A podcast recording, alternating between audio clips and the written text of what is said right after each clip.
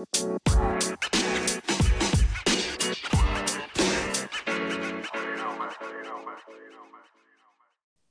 morning, good afternoon, or good evening, and welcome back to your favorite fortnightly fan fest of Geeking In and the new year of Geeking In as well. That was really clunkily done. I don't know what I was trying to say there, but we'll start as we need to go. Yep, if you thought we were going to be polished in 2022, I have shown you that's not the case. I am Jay, I am your party host, so grab your bob and your beer or your brew half a sugar and oat milk, just the way you like it, and strap in while we talk about all sorts of strange stuff going on in the world. Uh, I am joined, as always, by the incredible, the invincible, the infamous, our futurist, our Tony Stark. Happy New Year, T.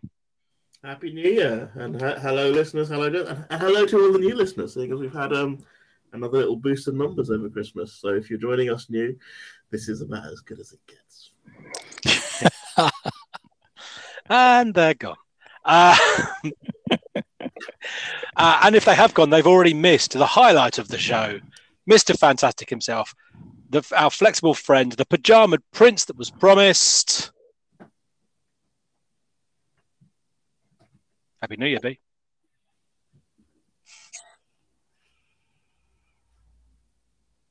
Hi.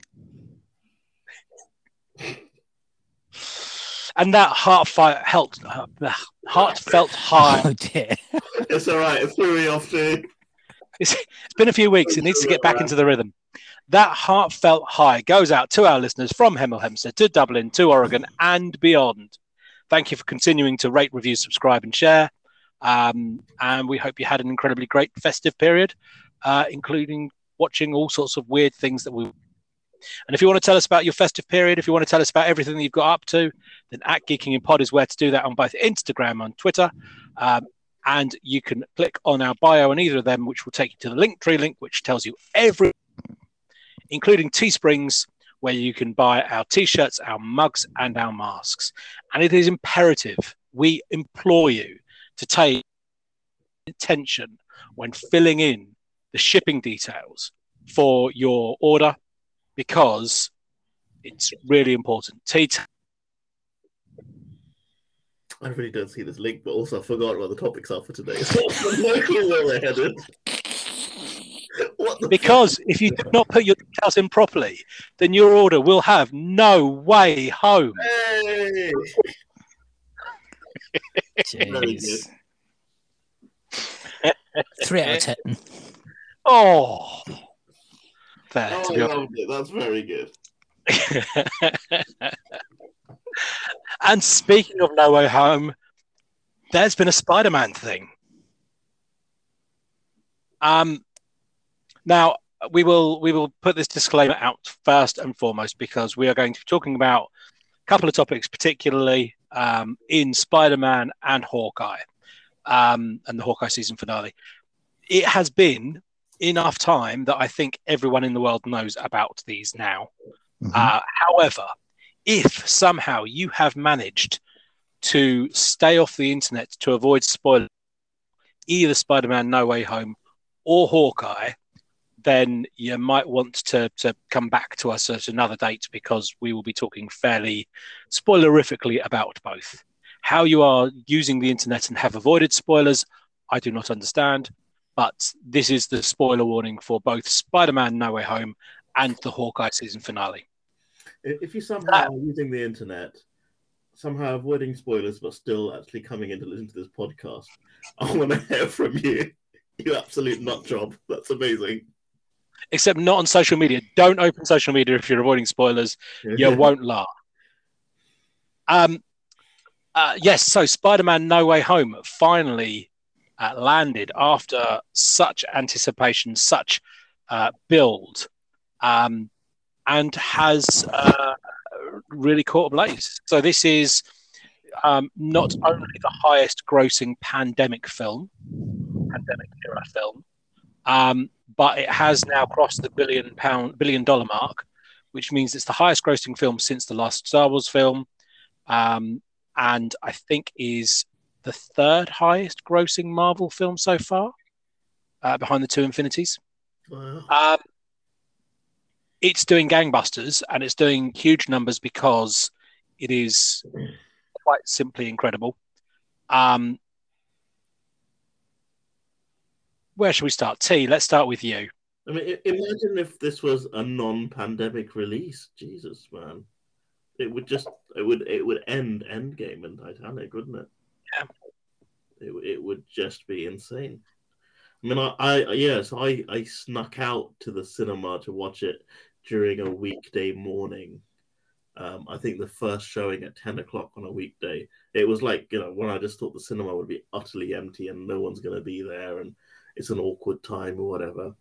Full, literally not a single seat free. Um, I went on my own, and it um it I I could only get a singular seat anyway, so I couldn't have gone with someone if I'd wanted to. Yeah, the real reason was you didn't want to share your popcorn.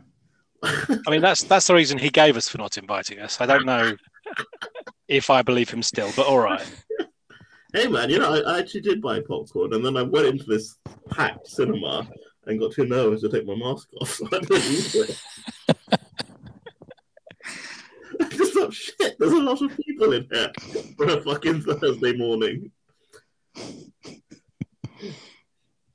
Um, right, No Way Home. Wow, wow, wow. Um, we talked a lot about worries for this film, and the main worry was it's just going to try and do too much. We knew there's going to be a Doctor Strange thing. We assumed it would link to WandaVision. Uh, we had thoughts that it was going to be a Secret Six thing. We had thoughts that it was going to bring in uh, Daredevil. We had thoughts that it was going to uh, do the first proper multiversal thing in an MCU film. And we had thoughts that it was, um, you know, possibly going to include some previous Spider-Man. And thought, right, well, that's just a recipe for disaster. You cannot do 30 different things in one film. And if anything, you know, the thing that has been the downfall of previous Spider-Man sequels of um, uh, Tobey Maguire Spider-Man 3 and Andrew Garfield Spider-Man 2 is that they've just tried to do too much, you know. They're trying to jam too much in, usually the studio interference, and it just hasn't worked. And then you go and see this and you're thinking, shit, it worked perfectly. It was amazing. And you just think, God, they really just know how to make a good film. It doesn't matter all this kind of the amount of shit that's in there. It's fine. It, they did it so brilliantly, and all of it was earned. You know, there's no one going into this film who hasn't seen uh, Sam Raimi's Spider-Man or um or um, ooh, Mark Webb. Yep. Right? Mark Webb's yeah, Amazing Spider-Man in all these films, and it was all earned. And even if you hadn't, you know, this this you know setting the scene in the way that they were dressed and the kind of couple of lines they had, all that kind of stuff. It was just an absolutely beautiful film. Loved it, loved every minute of it. Came out smiling so much and just thought, man, you know, after Endgame, the films haven't, you know, kind of hit that mark. And I even regardless of that, I just didn't think they could. You know, I, I, kept, I remember thinking, I will always have the Infinity Saga. I remember watching Iron Man in cinema, and I remember watching Endgame in cinema, and all the films in between. And that's always going to be the bit that I'm an old man and I talk about, or whatever. That original Infinity Saga, just, it's never going to hit these kind of peaks again. And it hadn't really um, until this film came out, and it's just like, wow, this is why I love superhero films. This is why I love, you know, that a, a, a, cinematic universe exists and continuity exists, and there's old films I can go back and watch. And oh wow, so good, just so fucking good. Yeah, I mean, I I, I don't much to disagree with there. Um, B, how did you find it? Um, don't get me wrong, it's a great movie. It's it is a great movie, but to say it's better than Endgame, better than Infinity War, nah, not for me. Um, it definitely had wow moments and plenty of wow moments, but for me, I think there was just something not quite there with it. Um, can't put my finger on it. I can't tell you what it is. Um, but you know, I I enjoyed it. It's a great movie. Uh, the acting's great. The story's great. Um, it was certainly great seeing the other two. Um, it was great seeing the villains.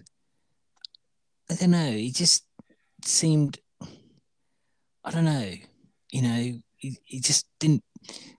Doctor Strange didn't feel right for me. Um, and no, I don't think it's Mephisto anymore. Um, maybe if you stuck around for the end of the, uh, was it the last um, It was. credit scene? Yeah. Um, I just, I don't know. You know, it's, you know, for me, Wong being the sorcerer supreme, I mean, it makes sense. Doctor Strange disappeared for five years. Yeah, it makes sense. But it's, it's just, I don't know. I just don't know. So, you know, I mean, just to be clear, I don't think it was better than Endgame. Um, I just think it, it went back up to the joy that I used to feel for these films before that. Hmm. Um, it's interesting what you say about Doctor Strange because one of the struggles I've had with Doctor Strange um, up until this point is I just felt like he's just Iron Man all over again. I felt that with the first Ant Man film, felt like an Iron Man retread, and then sort of by the second one and in Civil War uh, and the Avengers film, you kind of you got a sense of him, and that's fine.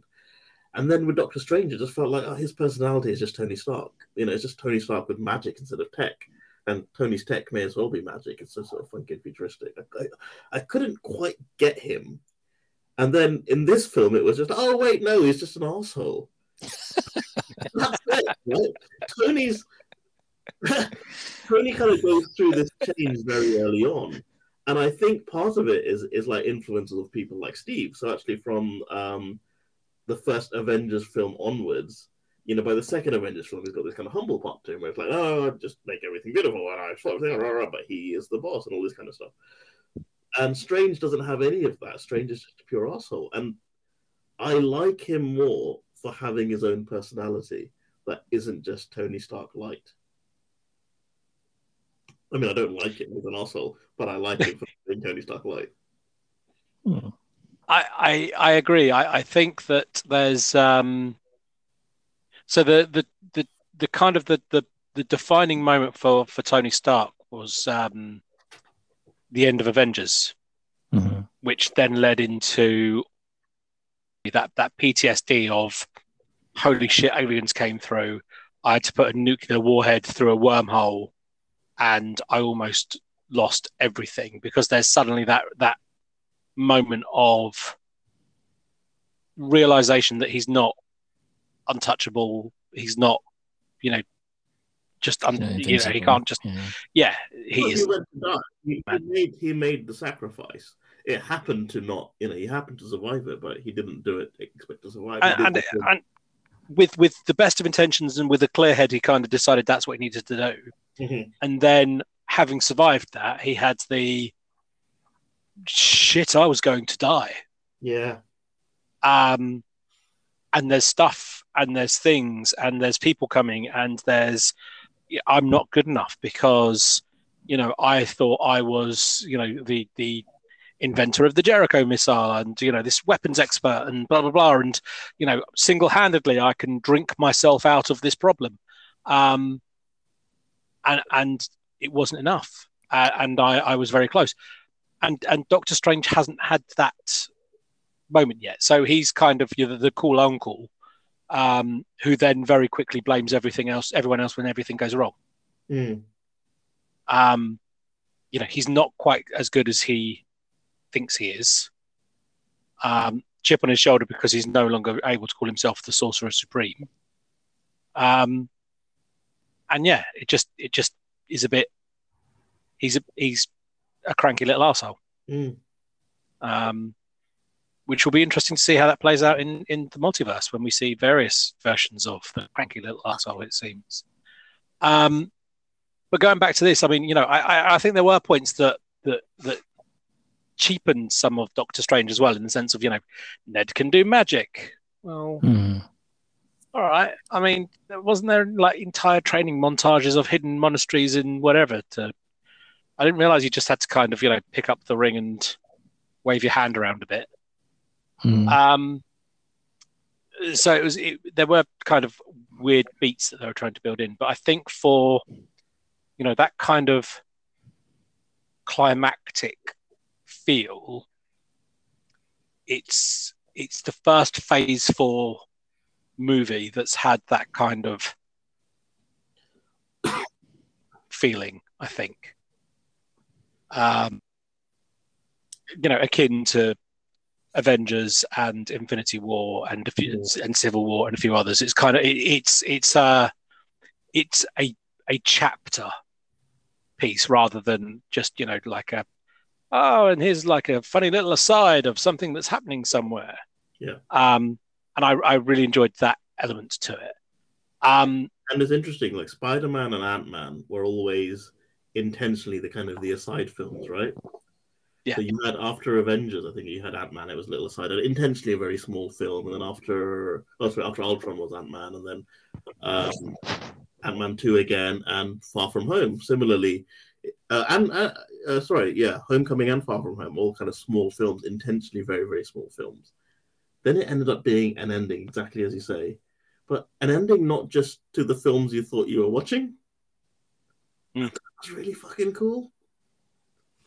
I didn't know I needed actually, um, you know, uh, just to see how uh, Tobey Maguire Spider Man ended, and you know that that Andrew Garfield Spider Man went down a dark park and all that kind of stuff. I didn't know I didn't need to see that, but it was amazing. The the the rehabilitation it does on a lot of stuff. You know, your your last Tobey Maguire experience isn't him dancing down the street with black hair. Yeah. Your last Andrew Garfield experience isn't, you know, Amazing Spider-Man 2. Your last elect that um you know they don't all all of the villains don't go out for very silly reasons like they had done in the original films um because they didn't understand how to not finish the story with killing everyone um all of that's really kind of it does a lot of lifting in regards to rehabilitation. I mean, you know, the I always thought that um, Andrew Garfield played a good Spider-Man, but I didn't like his Peter Parker. Yeah. Um, Mm. and he's given more here. You know, there's more to his character. There's more. You know, he's got like an arc. Basically, he's got bits that he can play through and, and have a little bit more kind of character to him rather than, you know, what he had previously. Um, so yeah, I, I, I like the fact that it kind of rehabilitates them.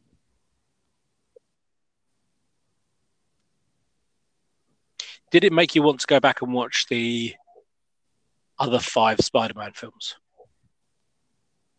No.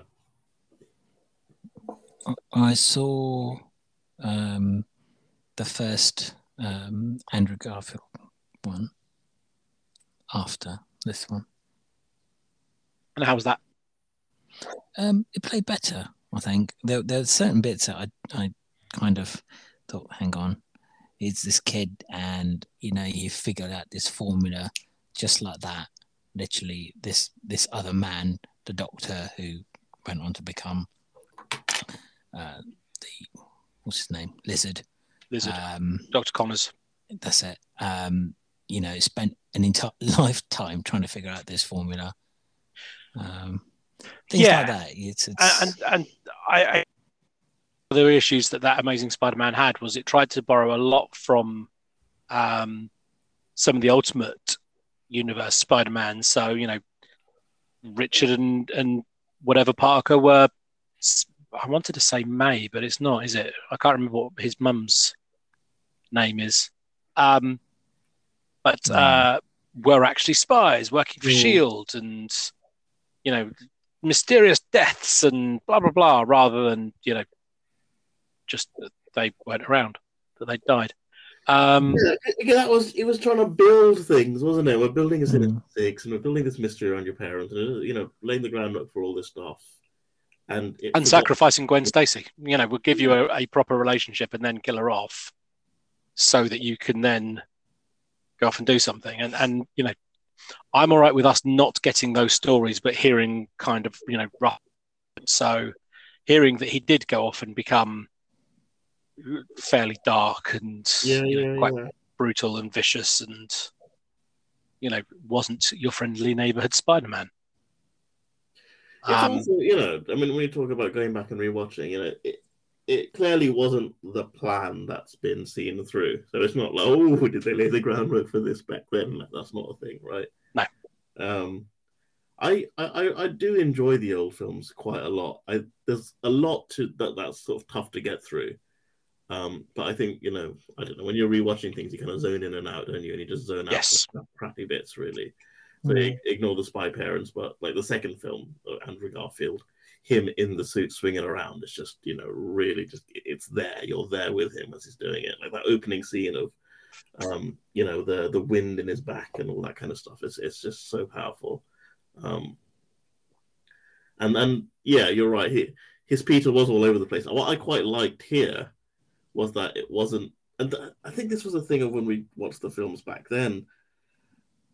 You know, each cinematic version was kind of supposed to be the definitive version, and that that never worked because he was cool and had a skateboard and a cool haircut and all that kind of stuff, and it didn't really make sense.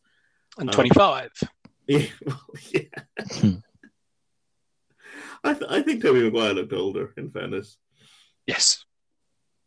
um, yeah. yeah, but um, Aunt May in the new films looks younger than Tobey Maguire did in the original film. Yeah. Oh, that's really sad. That didn't need to happen. So Aunt May is the new Uncle Ben. But I felt like Tony Stark was already the Uncle Ben. I felt like he'd had it already. He didn't need a second one. But it's it, yes, but uh, and he's almost you know we we've never really covered what happened to Uncle Ben in this setup. We've assumed it's it was what happened to make him want to be Spider Man, but it seems it may not have been. Um, you know, it is. It, I think it was. Uh, well, for where the story ended up, you needed for it to happen. He, Um, True. It's just so he when he first met Tony uh, in Civil War, and he said, "Why do you do this?" And he said, "When you can do what I do, you've got to." So basically, he he recited the line in a different way. So he Yes. already had that sense anyway. And then we got an entire film, Far From Home, of him moping about his dead dad, right? And he kept seeing pictures of Tony and spray painted Tonys on the wall and all this kind of stuff. Mm. It's like, all right, fair enough. You're really, you're really going through it, and he's giving you all this. He's, it was kind of a nice twist on it because it wasn't just power and responsibility, but here's some extra power, mate. You know, we've really upped your game. Um, you know, not just can, can you handle the responsibility that you've found, but here's some more. Can you deal with that? So yeah, just for his arc, I just felt like, you know what? I just want more Marisa Tomei on screen. I think that's what I'm crying about. yeah, um, but it was quite the emotional kick in the balls, wasn't it? Mm. Yeah, I wasn't expecting that. um, and it was done, you know, in a in a very kind of delayed way, Yeah, um, which which I think added to it because you kind of have that oh, phew, everyone's okay kind of element, and then yeah, turns out not so much. Um, so yeah, I think I, but I mean, I, I guess you needed something to give him stakes. stakes, and also just take him out of high school. You know, we've. I know, Yeah. I know uh, Tom Holland's face doesn't seem to age, and he could play a 16 year old for the next 25 years. But you know, now now we we're at Peter and shitty apartment, and I mean, okay, he's not going to work for the Daily Bugle, but you know, we can have that Peter, and which could move to the leading Peter and all that kind of stuff. So you, you, you needed to kind of move it along now, and and Uh, it had time to breathe. We had enough of teenage Peter Parker, and you've Yeah. got things like Kamala Khan coming up now. So Yes. the, the teenage, the, the joy. We've always said this, right? The joy of the MCU, uh, which you've ne- never had in comics, is the actors and the stories and the characters actually age out, and you will get a new generation. You know, we're not going to be watching reading Batman for the next seventy-five years in the MCU. So can can I ask a question then? Yeah. So the final scene in this is um, um, Tom Holland's Peter Parker swinging around, um, Mhm. being back to his friendly neighborhood Spider-Man, Mhm. because obviously none of no one in the world knows who Spider-Man is anymore. Hmm. So where does Spider-Man, in terms of this particular Spider-Man, go from here? There's no goodwill towards him. There's no hey, you were once an Avenger and Tony Mm. approves of you. You literally have nothing. This is it's kind of like core Spider-Man stories, right? People are going to Yeah. be pissed off at you. You're trying to save the world. You're probably going to blame yourself for everything. It's real like classic Spider-Man stuff, I think. and it's it's it's it's you know can't catch a Parker, isn't it? Mm. You know, it's it's you've got this desire because of what Aunt May said, and because of you know what your principles were already, to go and and you know save people and do everything else you can. But at the same time, that's not paying the rent, Mhm. um, and you don't have you know Happy's incredible apartment that you can just kind of go and bum in and whatever else. Um, and it's it, I mean it's taken away every support element for him Mm. because because no one knows who he is. So he's no longer you know considered an, an Avenger or you know he's no longer you know got Doctor Strange's number, for instance. You know all of that kind of disappears. Um, you have to kind of go some way with with you know belief in the sense that you know the video has also disappeared and Flash Thompson's book has also disappeared, and all of the news, all of the um, journalists who were chasing him, Mhm. all of their work has also di- okay. Um, but yeah, it's it it feels like a far smaller film in the sense of you know it, it's just Peter Parker against whatever comes next, Mhm. and I guess if we assume what comes next is Venom because of the mid-credit scene, then you know what's to stop him just going to Scott Lang or Yeah. the Hulk or someone and going, "Hi, this suit's weird." They struggled with this in, you know, post Avengers, right? They kept having to make excuses for why every adventure they didn't just go and call their mates up. And they had like these random one liners trying to explain it away and stuff like that. You know, now you've really given because Spider Man works best, really, I think, on his own. And this particular Spider Man came in through as Iron Man's protege from the very start. Yeah. You know, he was part of a team from the very beginning. So now we get to see some real. was was totally kitted out. So you know he was uh, as as much as he was clever in the sense if he could you know rework or or you know re reverse engineer or whatever the Stark tech.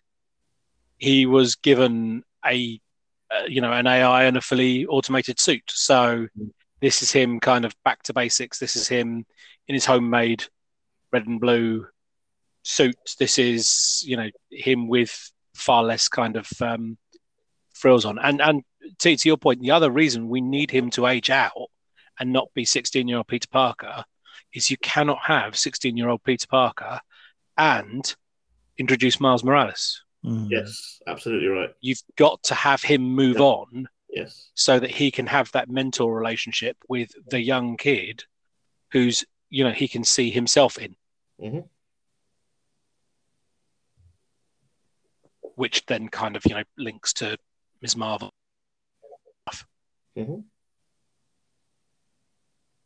God, it's exciting. I'm really excited. See, I'm excited for the Miles Morales introduction whenever that comes. I'm excited to see this Peter grow up. I, I, I, it, I just feel excited about the MCU again. it was um I, I I think it did do you think this film would have worked if spider-verse hadn't treaded the path already I think we needed to understand the language cinematically of uh, parallel dimensions. Mhm. So you know we've talked about how you know originally at every in the nineties it explained what an EMP was every single time. An EMP, yes, it's an electromagnetic plus, rah, rah, rah, rah, you know. And then we got to a point where you just say it and we'd all get it, right? None of us have seen an EMP in real life. No one, I, I don't know if it actually works that way, but in in the world of cinema, someone says the word EMP, I'm like, right, someone's going to press a thing, and everyone within a certain radius, their electronics will switch off. That's how much I understand of it. It's gonna it's gonna have a, like a weird kind of sound because that's yeah, what it is. exactly right. Exactly that, right? Uh, and so, you know, cinema has educated us along that route. And I think we had to get there with parallel dimensions as well. So this film benefited from not having to explain a parallel dimension. What's that? Well, it's a world where everything's the same, but things are a little bit different. You know, all of that bullshit. Like we've been we've been educated along that way. Um, Spider Verse uh, did a big way, a big step of that. I don't think Spider Verse was the only one that did that. Um, so I think what it owes to Spider Verse mostly is that paving the way of just you know getting audiences really really comfortable with this concept of, of parallel dimensions. I'm not sure whether there was a point that it convinced Sony, I would imagine, more than that this is a story worth telling. Mm. Um, in the sense of, yeah, you know, it, it might sound kind of bizarre of like, here's multiple Spider-Men from different dimensions all coming through and whatever. Um, but actually, know, people like it. Sony's track record is someone tries to make someone makes a Spider-Man film, and then they're going to make a sequel, and Sony come and say, you know, these fifteen plot points you have, that's not enough. Double it, then double it again. Yeah, but uh, they're, they're not looking to build on stuff that's gone previous. It's like, ah, fuck it, yeah. go back to zero. Let's start again. So, yeah. Uncle Ben. That's very true. Um, yeah, yeah. Uh, oh, yeah, that's very true. I, I, I think it's all come together so well. I mean, the original, so the Spider Verse, I can't remember what it was called, but the Spider Verse thing in the comics, right? They had yeah. a mention for um. There was one point where two Spider Men met up, and then one goes, "Oh my god, I saw one of us, and he looks like the guy from Seabiscuit," and the other goes, "Oh yeah, one of us who looks like the guy from the Social Network." And that's as close as you got to mentioning that. Do you know what I mean? Yeah. Um, and then there was the one in the '90s cartoon, I think, where they did the multiple spiders web and stuff like that. You know, I just thought you're just going to get little callbacks like that, you know, uh, and you'd have to kind of make the connection yourself. I don't know. It just came out at the perfect time where, as I say, as an audience, we're educated long, far enough that we get this parallel dimension stuff, just like we get time travel really easily and we get EMPs and stuff like that. Parallel dimensions work for us now. Um, yeah, but you know, at the same time, I think everything goes a debt to Spider Verse because Spider Verse is amazing. Yeah. Um. That, that's so I'm Spider Man film. I love this one, but Spider Verse still wins. What do you think, B? Um, yeah, I, I loved um, Miles Morales. Um, I think the anime. I think I, I, to be honest, I think animations for me are, are absolutely superb because you can absolutely make anything happen in them. Um, you know, there's there's no limits to imagination there. So you're telling me if um, Legends of Tomorrow was an animated show? Maybe. We have we got a surprise for you. they must have done an animated episode by now. Mm. I'm sure you'll let me know. I, I, although they may have just decided to go puppets or claymation instead. Yikes! Yeah. Um.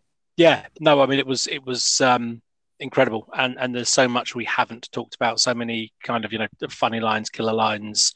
Mm. Talked about any of the villains. We've not talked about any of the the, the, the teasers. We've not talked about any of that. So um, yeah, really just incredible. Um, do you know what Jon Watts' next film is meant to be? Breakfast Club remake. Very close. Ooh.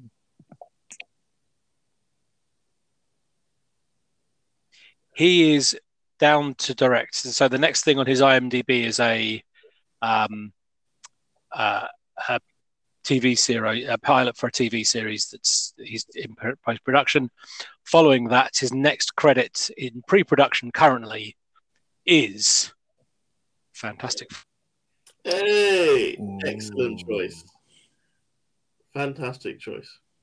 It does feel like a really good choice, doesn't it? Because I mean, it had it had the heart, it had the yeah. the family, which is the bit that I think Fantastic Four has missed so yes. many times. Absolutely. So um, yeah, I think it's going to be really interesting to see what he can do with that because you know it's the same. It, it, it's a similar beat, isn't it? So. That's excellent. Great choice. They haven't announced any casting or anything, have they? For that? They have not. Hmm, okay. They haven't announced anything at all. Um, we do know some astrophysicists who turned up in WandaVision who might be cast. Um, so I think we are all in agreement in some way, shape, or form that, that Spider Man Far From Home hit the target. Hmm. And if you are speaking of hitting the target, there is only one person you can really speak of. Green Arrow. Two people you can really speak of, but only one of them's had a series that's just finished on Disney Plus. Bullseye? Three people you can speak of, one of which is uh, so Hawkeye finished season finale of Hawkeye. Um, and uh, we went off air mere hours before episode uh, went live. Um, and we ended with the speculation that, you know, with the rumors of Charlie Cox being Matt Murdock in um, No Way Home, and with the rumors of Vincent D'Onofrio's Kingpin, Hmm. Could we have them both on the same day, in essence? And we did. We had Vincent D'Onofrio's return in Kingpin uh, on the same day that Charlie Cox returned as Daredevil, which was pretty impressive. Mhm. Um, Called it. so series six uh, the series came to an end with episode six um b how did you find the end of hawkeye I absolutely loved it. Um, I thought it was brilliant. Um, kept me completely engrossed. Um, loved the Kingpin um, element. Um, confused at the end a little bit. Um, but hey, you know, I'm sure he's he's got a few more episodes that he's going to appear in. Um, yeah, absolutely brilliant. It was such a fun um, series. Um, and I know we'll be talking about it imminently. Um, so I'll tell you why I loved it when we come to talk about it. Oh. Are we talking about it now? Well, we're talking about Hawkeye, but in, in terms of ranking and stuff like that. All right. um t Um, yeah, so yeah, Hawkeye overall, I, I, I really enjoyed it. It's been, it's been a really fun show. Um, the Daredevil, uh, sorry, the Kingpin thing. I loved seeing Vincent D'Onofrio again. Absolutely. Not sure I loved him getting his ass whooped, um, or that he was sort of super powered. Um, so that stuff threw me a little bit. Um, it's weird, right? So he's only really threatening if you've seen the Daredevil show, right? Because okay, they're building up to oh, there's a guy, there's a guy. I don't want to tell you who he is. Oh my god, oh my god, it's the guy. And then you see it's Kingpin. Okay, fine. Um, but if you haven't watched, and I was watching it, well, I'm watching Hawkeye with my wife, but she hadn't seen Daredevil. Um, so I had to be like, oh, this guy's big. It's a big deal because she was oh, what is this Hawaiian shirt dude. Um, and the thing that she thought made him a threatening guy is just his physical prowess. That you know he could shake off Yeah. being run over by a car. And I was trying to say like, no, no, no, that's that's not a thing. He's just really fucking scary. And I said, no, he's not. He's just a superpowered beast. And it, yeah, that really bothered me. And I, I, I don't know. I, I understand this is post blip, and he's probably had a hard few years, and it's probably all over the place or whatever. It just this uh, it, it felt like a misstep of what is an absolutely amazing character, Vincent D'Onofrio's um, uh, a Kingpin. I mean, Daredevil, in particular, season one was for me a 50-50 show between the two of them. You know, it was both their stories beautifully absolutely yeah. you know, and he's just so beautifully written, so beautifully portrayed, all of this stuff. Then just to see him be this kind of big brawler guy, um, who also then just sort of gets his ass whipped by um, by the new girl and her mum. Uh, yeah. Yeah, so that I, I didn't love that aspect of it. It's not enough to ruin the whole show for me. The show was still a laugh, um, but that was my least favorite part of it. No, I think that in a weird way, we got too much Kingpin. Mm. Mm. Um, because for me, he is, you know, and and you know, he has a a history of, you know, he's not fat, it's muscle, and he is strong, and he is imposing, and he is well trained, and and various other things. Um, and you see that in in the Daredevil show as well. You, you know, you you know, and and in Punisher as well, he has a, a, a fight in the prison with him. So you you do get to see that he is physically dominant. Um, but his his bigger thing is the fact that he is so in with organized crime and you know he has the ability to have these things happen at a single word um so him f- having to do these things himself feels um off um It, it's meant to be a thing with him, right? So after you get through the hordes and hordes of henchmen, he's the final boss, right? Yeah. Almost like each time you get there, you forget that this, you know, him then actually throwing down is is kind of shocking because you're like, no, I'm just going, you know, I've got through all the hordes and I got through all the henchmen, I got through all the hired guns, I got through fucking bullseye to get to this guy. I've won now, and then suddenly he shrugs off his coat and he's just a beast, right? Not just he's just straight in there fighting Kate Bishop for some reason. Yeah.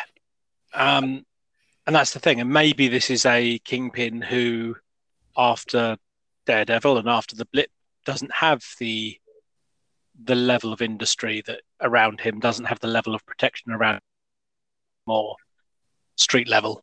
But um, no, you you didn't get there, there was nothing in in Hawkeye itself that made you realize why Clint Barton was so Clint Barton, who is a kick-ass shield agent with a lot of superhero friends, who are desperate to avoid the glance of the Kingpin. I mean, also Clint Barton, who doesn't even live in New York. It's not Yeah. someone who's kind of grown up with the shadow of the king. You know, he's a guy who lives on a fucking farm somewhere, and he's afraid of this guy. Yeah, I mean, you know, as Ronin has cut through, God knows how many gangsters, Mm, um, but couldn't get to the Kingpin or was too scared mhm. to the point where it, rather than like, oh, fuck it, I'll put an arrow in his head from 300, y- 300 miles away, was more to the point of like, you know, I was so desperate to avoid him. Mm. And his wife also turns out to be a shield agent, but even her knows, you know, the big guy. Mm. So yeah, it felt a little bit kind of um, off. It's really interesting. So I was I was listening to um, Fat Man Beyond over the last couple of days, which is talking about um, Hawk. First thing that you really need to have watched other stuff to understand. There's usually like an element of like you know, if you've seen the other stuff beforehand, then you you almost get bonus points. But if you haven't, let me tell you about. Mm. And and with Hawkeye, both um, Yelena and Kingpin, they expect you have to, to have done the homework. Yeah. Mm. Uh, and for me, what was interesting is Yelena at least is Disney Plus, hmm so you can you can make the assumption that if your audience is watching Hawkeye on Disney Plus, then they have or at least could on Disney Plus and fill in the gaps. Yes. So this is the This first one that's completely out. Yeah. But do you need to have? I mean, they set up the big bad. They said there was someone above Kate Bishop's mum that was all powerful and mighty. I mean, I fine, think we know the Daredevil run. We we know who Kingpin is, but if someone is just watching with fresh eyes who who has never seen Daredevil, I don't think that they've missed that much by not knowing Kingpin, and that's perhaps one of the reasons why they've remodeled it and and made Kingpin slightly less scary. So, I absolutely agree. He's he's a beast in in Daredevil. Um, that's what happened with my wife. B. So you know, she she hadn't seen Daredevil, and she just thought, right, okay, she's fighting this kind of gangster dude. And I, if that's all you're getting from it, it didn't have to be Kingpin. It just could have been a random henchman who was quite big. Could have been one of the bros, but like a big one. You know, he didn't bring in any Kingpin level scariness to this. hmm. It's a weird thing, weird reason to do it, right? So, what? Why are we doing it? To give, because because Hawkeye's eventual battle needs to be with Yele- uh, Yelena, and and again, annoyingly, it's one of those battles where uh, if you just stopped and talked, you wouldn't be fighting. Uh, okay, Well, that's that. Spoilers. That's kind of how it ends. It's just like yeah, your sister talks about you. yeah. Okay. Mm. I mean, you know, just shout that as you're running in. Do you know what I mean? Batman versus Superman. It's like shout as you're running in this specifically. Martha. Yeah, exactly. So you know, it's it's a shame we got down to that level, and then so Kate needed a big win. I get that. It should have been someone set up from the start throughout, not this random throwback to Kingpin, who then she beats, and you know, and now Kate's on too much of a high. So on her first outing, she has beat the Kingpin. I, uh, I don't know. Yeah, I mean, you know, or or survived the kingpin, but yeah, either way, it's not. Um, uh, it doesn't quite. Um, it feels like it's kind of done him a bit dirty, and then with the the tease that maybe he's been shot at the end of the well at the end as well. I don't think that was was overly required either. No. Um, Do you think that's the end of Kingpin's appearance in MCU? No. No. That would be awful if they just brought him back for that, you know? Because then he had a much better ending already. He, his story was very well to- told. And it's a real shame Vincent D'Onofrio came back for like the sullying of his character. Yeah, um, I, I, I, I hope that there's more to this story with them. Um, very much so. Um, I guess we will see. But I, you know, we've got an Echo show coming up, and having Kingpin as the foil to that seems to make sense. Um, we've got She-Hulk, which we know is going to have legal skullduggery. Um, so Kingpin involved in, in that in some sort of organized crime sort of way might make sense. Um, so yeah, I think there's there's places where he can comfortably live and be involved.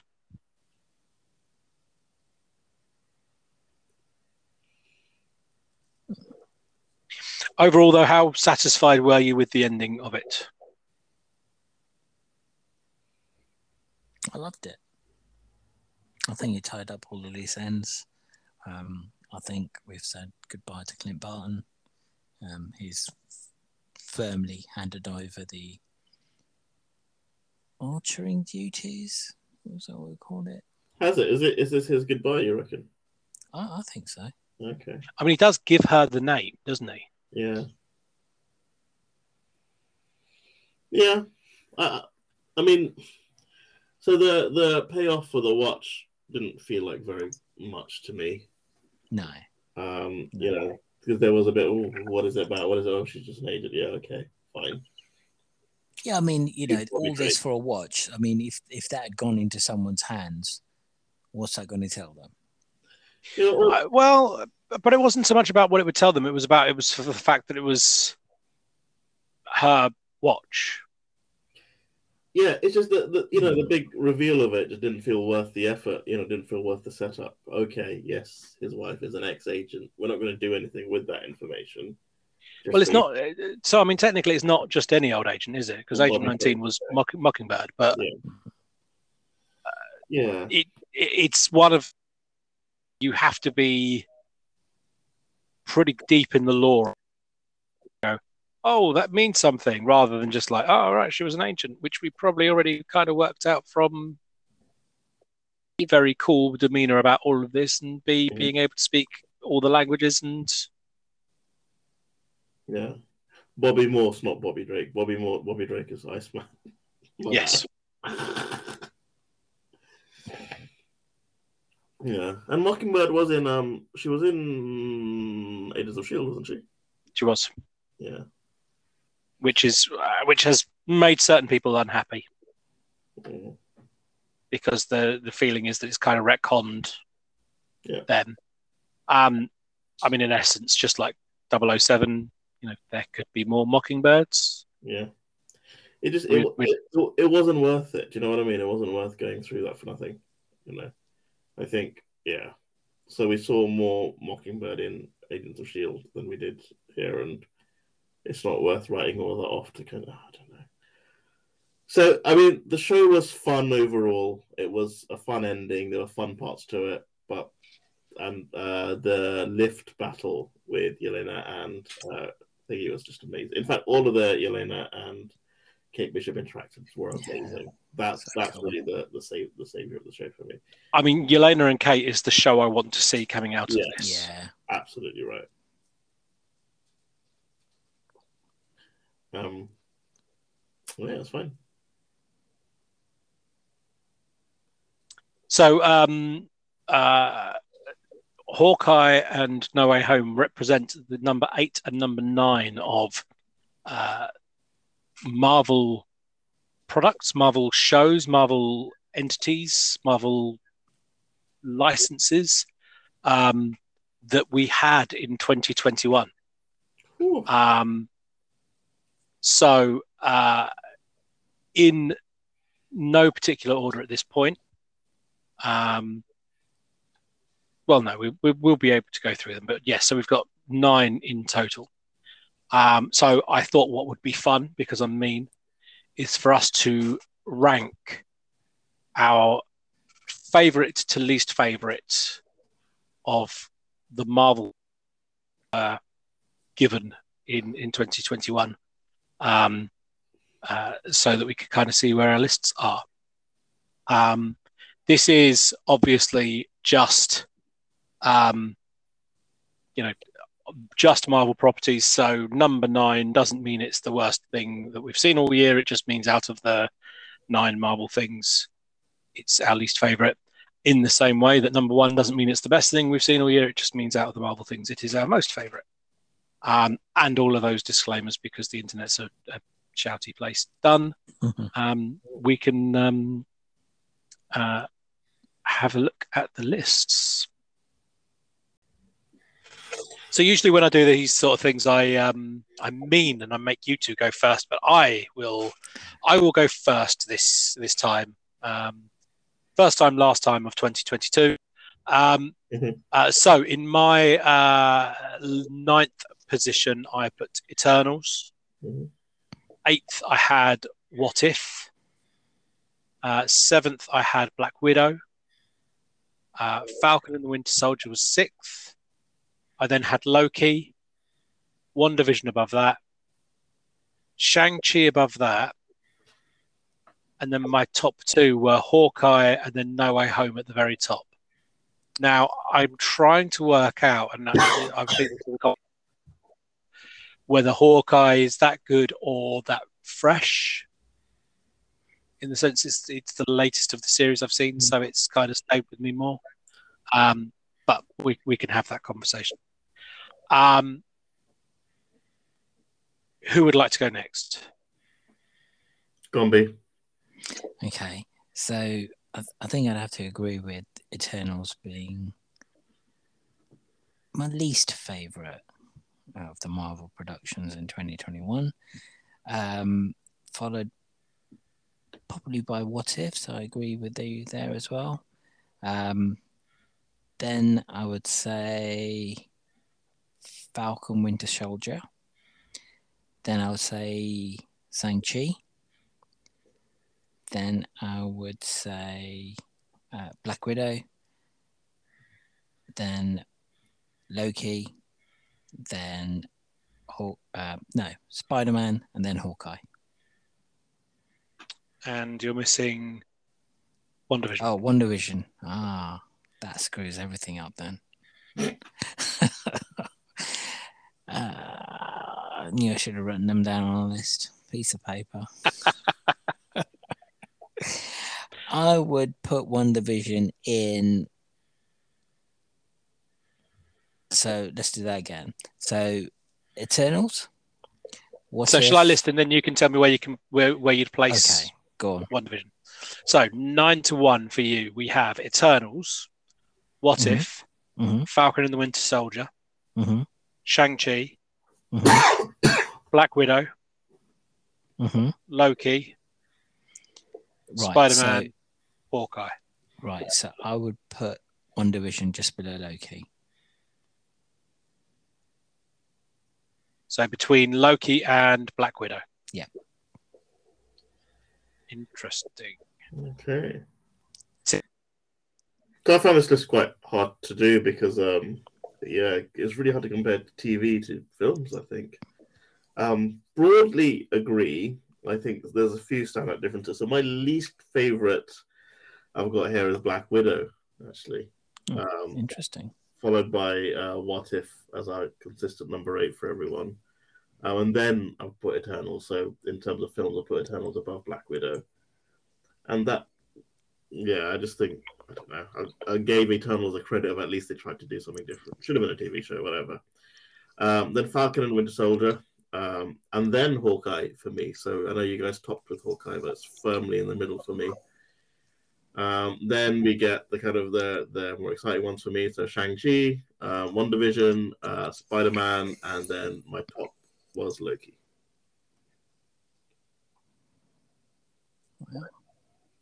So Loki at the very top. Loki at the very top, yeah. So I felt like, um, I mean, the, the good bits of Black Widow were the Yelena things. That's the bit that I Yes. And, and, and I think that's the thing that saved it for me. Mm, Um, I liked what Eternals was trying to do with the world building, mm, but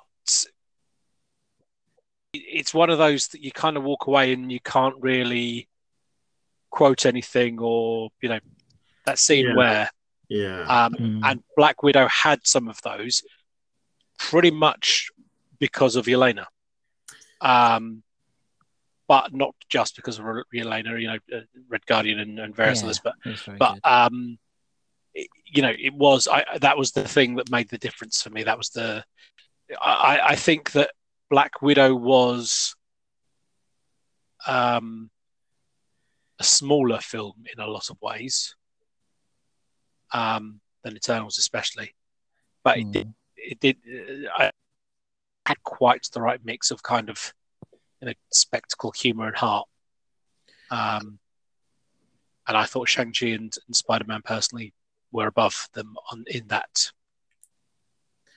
yeah. I mean, you know, uh, for for me, Black Widow and Eternals were just were the bottom two of the films, and they, could kind of go either way. I've said before, my one of my ways of trying to judge things, these properties, is would I rewatch? Because we're always going to watch them when they come out. That's never in doubt for us. Um, and I just think I'm. I, I found Black Widow uh, quite a hard watch, um, and Eternals was boring, but it was kind of a bit easier. So maybe I would. I'm more likely to rewatch Eternals and Black Widow. Um, Oh. But yeah, Black Widow. I think Black Widow possibly had more highlights. Um, I, I, I laughed more. I probably enjoyed more bits of Black Widow than I did Eternals. I think I just found parts of it much harder to watch Eternals. It, it could go either way. I'm quite comfortable shifting those around. You know, but if you asked me tomorrow, I probably would have shifted around. I thought Um, Black Widow was a fun movie. I thought I, I felt it was an easier watch than Eternals. I, I got confused with Eternals. I didn't think the storytelling was very good in Eternals. You know, I just really struggled a lot with um, just, and this is why it's a good film. It's, it's terrible saying ah, but the whole, you know, the the family and it all being torn apart and stuff like that, and sort of a depression through it. That all just made it really hard to want to watch. And you know, I, I think what I wanted from I really like Black Widow's mysterious character, and, and I also do like she got to make the sacrifice in um in Endgame. It's just like her big thing was, you know, how she would get people to confess to stuff, how she'd get you thinking one thing and twist it around, all that kind of stuff. Uh, I don't know. I just want to see some of that rather than I'm smashing my head against a thing to make my head bleed and I'm sort of blowing. To, to break her nose. Yeah, you know. Mm. After getting him to confess over something which really wouldn't, you know, it was more kind of like, you know, megalomani- megalomaniacal cackling, let me tell you my evil plan, rather than, you know, I've, I've tricked you into telling me, like, you know, Loki, for instance. Yeah, so the callback I would have loved isn't hey she did the hair flip thing, you know that that Yelena was teasing her about, but it's the whole this is my use. This is the thing I bring that none of the rest of these Avengers, these these gods and superpowered whatever bring. You know, I'm really fucking clever. Um, I'm really good at playing people. They sent me off to Bruce Banner for a reason. I'm very fucking good at playing people. You know, and we didn't see that. We just saw, oh, you do really cool backflips and shit. Um, WandaVision and Loki are pretty close on all of our Mm. um, elements, and and I think those two, with the exception of Hawkeye, and I do wonder whether Hawkeye has a little bit of of Recency newness bias. bias. Yeah, Mm. that's the words I'm looking for. Um, but Loki and WandaVision are, are, are two that have held up quite strongly compared to some of the other ones. What's what? Why do you think that is? What did you resonate with Loki in WandaVision that you didn't resonate with? What if Falcon and Winter Soldier? They just did something different, didn't they? And I think that's the other reason I, I probably pushed Eternals up a little bit. I thought they were trying to do something a bit different. And that was it. With it just you know, WandaVision was just breaking from the mold. I mean, we watched the first three episodes of that, first two episodes on a weekly thing, and still came back for episode three. First two episodes were just fucking sitcoms. It was weird, man. Yeah. Uh, and it was the first show to come out. It's not like you already had things like Loki and be like, no, no, trust Marvel. Then we know what it is. It was fucking weird, and just the, the the bollocks to do that, I think, needs to be credited. Um, Loki was was again really different and really kind of high concept and all over the place. And you know, at one point, he's falling in love with himself and all these kind of weird things that have sort of been thrown around.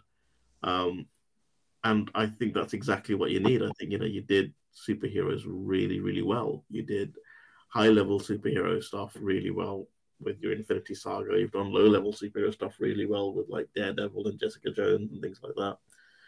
This stuff is weird and interesting, and that's probably where um, maybe Hawkeye and Falcon. Weird. I mean, I love like shows like that. I love all the espionage and the spycraft shit and all that kind of stuff, and I love you know buddy comedies and and in theory, Falcon and Winter Soldier and the two Hawkeyes hanging out would be like my dream shows. Um, but it, yeah, it didn't feel new. It didn't feel new and interesting. Whereas Loki and WandaVision really did. Didn't see them coming at all. Never saw them coming. B. Yeah, no, I, I agree with that. Um, WandaVision was absolutely awesome. It, you know, don't get me wrong; it was it was completely different. I loved the fact it was different. Um, I just it just annoyed me because obviously there was so much speculation. It was you know, this Mephisto it really pissed me off. Pronouncing points from Mephisto. I am. You got the Agatha all along song. Yeah, I know, I know, but And, and Ralph Bohner. yeah, that that annoyed me as well. Um, you know, Loki Yeah. was again Bit equally as different. Yeah, yeah. A quick question. So, I wonder if you had watched WandaVision, if you'd binged WandaVision, right? So you wouldn't have time to stop and think and theorize. You just went straight through all the way through. I wonder if he would have felt felt quite differently about it. Mm. Interesting point. Sorry. I wonder whether they would have to be on the list if they were bingeable. You know, Mm. uh, you know, and we're not doing a Netflix one, at least not today. But you know, does anyone remember what happened in Jupiter's, Jupiter's Legacy? Does anyone know what um, half of the stuff that we've we've watched at such pace because it was all there and bingeable? Mhm. Mm. Yeah, true. True. I mean, it's interesting, interesting, interesting comparison. You know, if you compare our, our list, it's interesting to see how many films, how the films fare with the TV shows. Shows.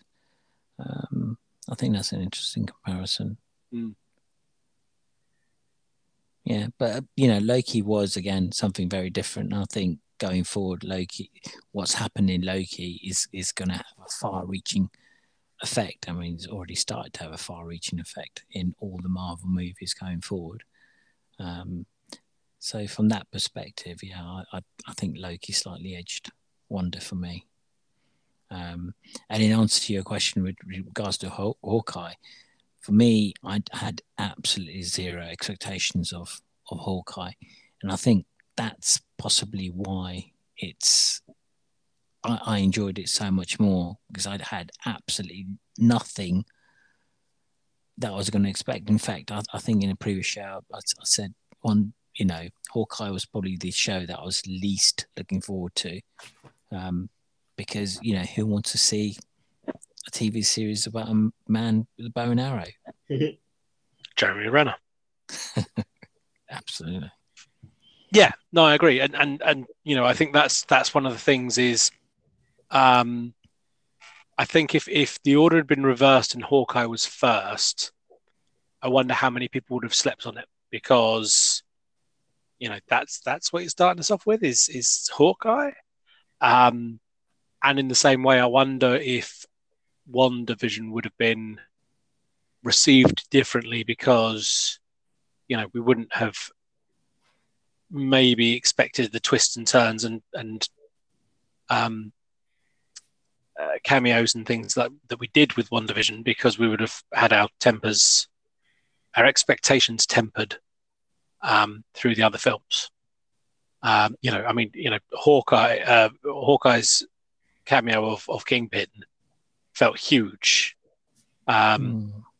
it's not actually, you know, that world breakingly huge, but you know, it, it felt big because it was a theory that actually paid off compared to pretty much all the rest of them. Mm. Yeah, no, I agree. An interesting list. I mean, it, uh, again, you know, Eternals ninth on my list. I enjoyed the film. You know, it's it, it's not you know the worst thing I've watched this year by a, an absolute mile. Mm. Um, it's just out of them. It was probably my least favorite, but still very, very good, and and one that I will watch again. Black Widow I've not watched again yet, and Shang Chi I've not watched again yet. Um, Black Widow feels like one that I'm going to probably skip Yeah. rather than watch, you know, end to end. I don't need to to watch a 15 minute conversation about whether he can or cannot. Um, Mhm. for no payoff.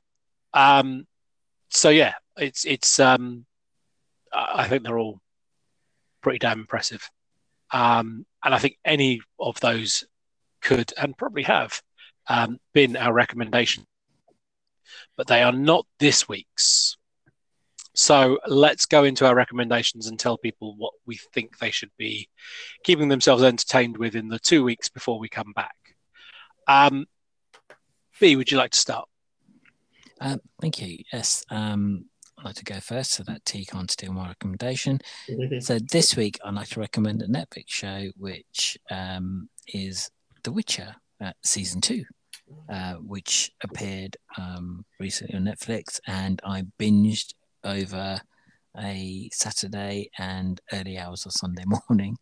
Um, and it's absolutely superb. Um, I love the show. Um, the characters are great. It's brilliantly written, brilliantly acted. Um, you know what's not to like about magic, action, uh, monsters. Um, it's a great mix of darkness, fantasy. Um, it's just brilliantly shot. Um, I think it's brilliant.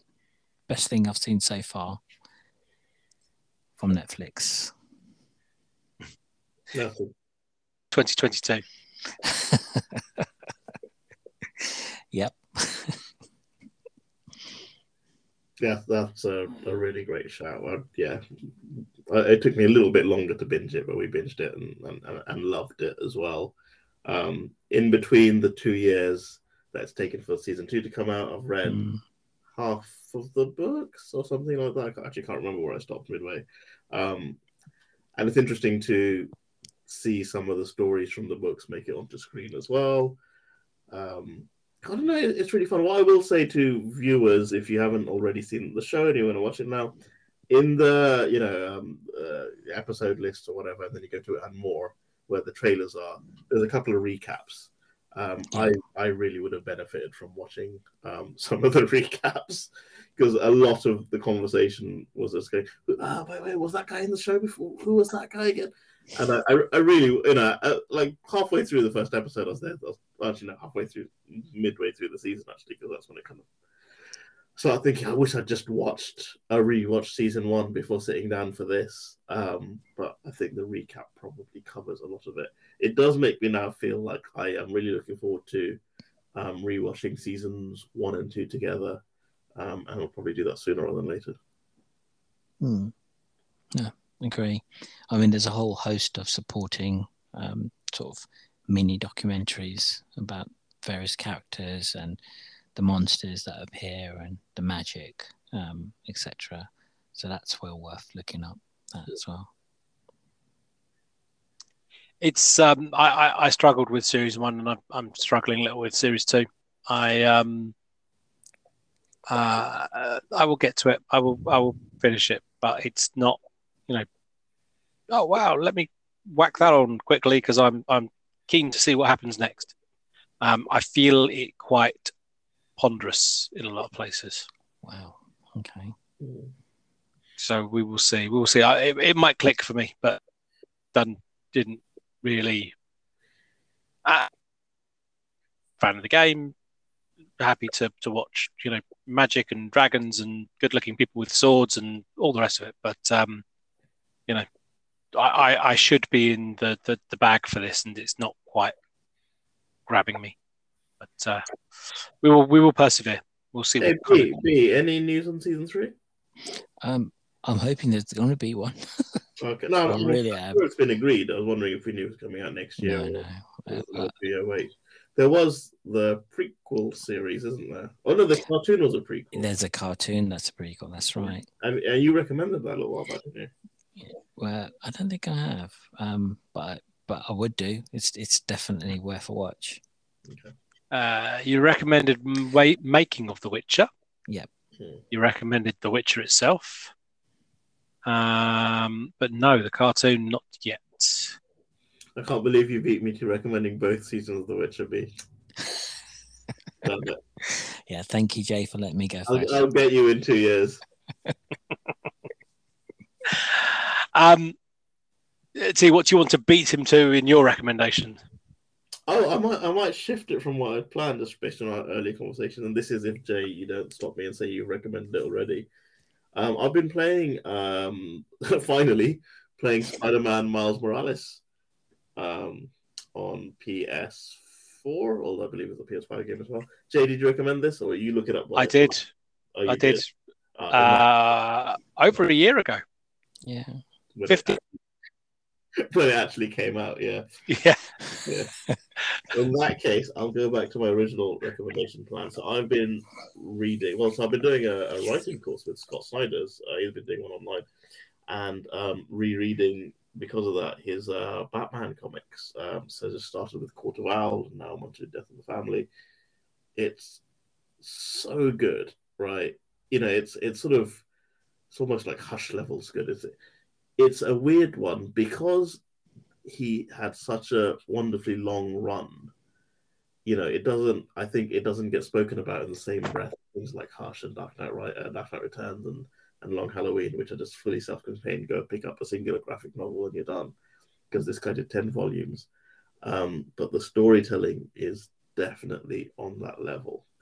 Um, and there's something really nice about. I mean, I, I always like revisiting a comic anyway because when you first read it, you flip through the pages too fast because you're excited to see what's next, and you you miss half the art, and you miss half the things. Um, but you know, going back after so long and listening to sort of you know podcasts and conversations, and, and, and like I said, this guy's course about you know what he thought about as he was writing it. Man, it's it's just it's just a wonderful Batman story, um, and it got swallowed up a little bit in the in the DC reboot stuff, but you know I think it was ignored enough. You know, it's, it's a wonderful Batman story about. It starts off with a Batman absolutely at the top of his game. You know, the kind of Batman you want to see, where you know he's just utterly arrogant. You know, he's he's kicking ass as Bruce Wayne, changing the city. He's he's like just defeating everyone in Arkham without thinking about it twice. Um, and the villain isn't what everyone who introduces a new villain does. It's just someone who happens to be stronger than Batman. And then the following month, you know, someone who's beaten very easily. It's you know the city itself turning against him. It's Batman's self belief turning against him. It's it's really wonderfully written um, a real, r- real piece. Um, so yeah, Scott Snyder and Greg, Greg Capullo's uh, run in general, but in particular starting with the Court of Owls, who will feature, I believe, in the new Batman film. Gotham Knights. Uh, um, oh, it's, yeah, rumored for the Batman film. They are definitely in the new computer, uh, new video game. Uh, um, I, Gotham Knights. I, I already feel guilty for now having uh, dressed up in my Court of Owls outfit in Halloween, given my previous track record. I hope no one is actually playing a specific talent. Um, I mean, the Court of Owls stuff was was incredible. Um, uh, you know, just just you know, you don't know your city as much as you think you do. Mm. Um, you know, you, you you pride yourself on knowing Gotham and Gotham being a character, but actually, you know, it's got layers and it's got secrets that, that you haven't been a party to. Um, uh, was was very very good, and um, it was it was one of those villains that wasn't just you know this is Batman, just an ever so slightly different Batman. Um, so yeah, I thought it was very uh, very well done. So good recommendation. Um, mine is inspired by uh, Hawkeye No Way Home. So um, after watching uh, Hawkeye and reappear as Kingpin, after watching No Way Home and watching Charlie Cox reappear as Matt Murdock, who can catch a brick being thrown a window behind him because he's mm. a good lawyer.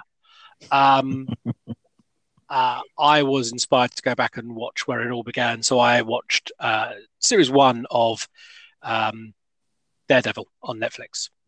Um, just a really incredible telling of Daredevil coming through. Uh, you know, it does such a good job. Exactly as, as uh, you know, T said earlier in the in this, it, it, does such a great job of building up equally Kingpin, Wilson Fisk, and Matt Murdock, Daredevil.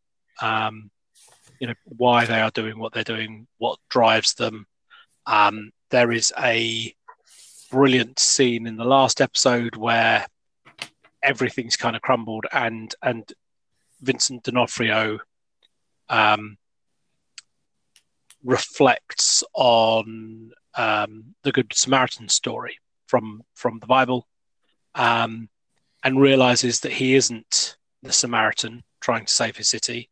He isn't the victim who got attacked. He isn't any of the people who walk, walked past and didn't everything.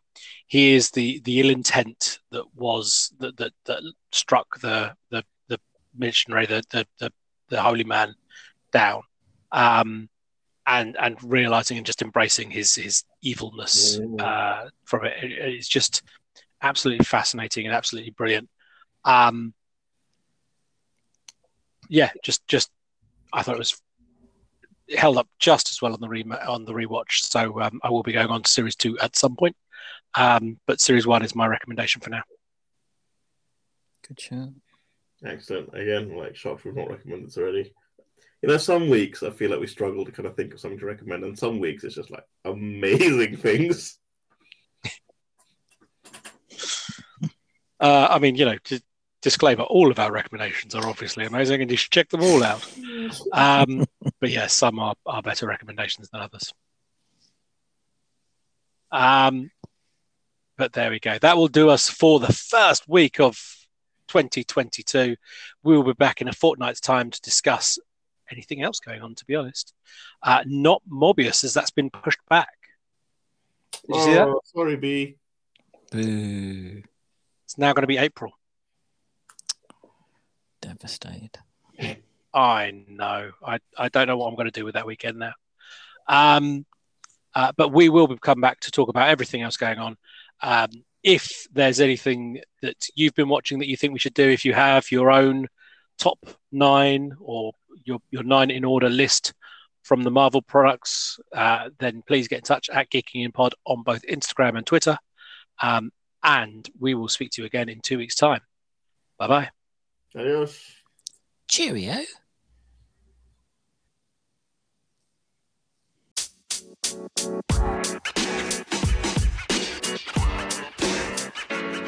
know, man.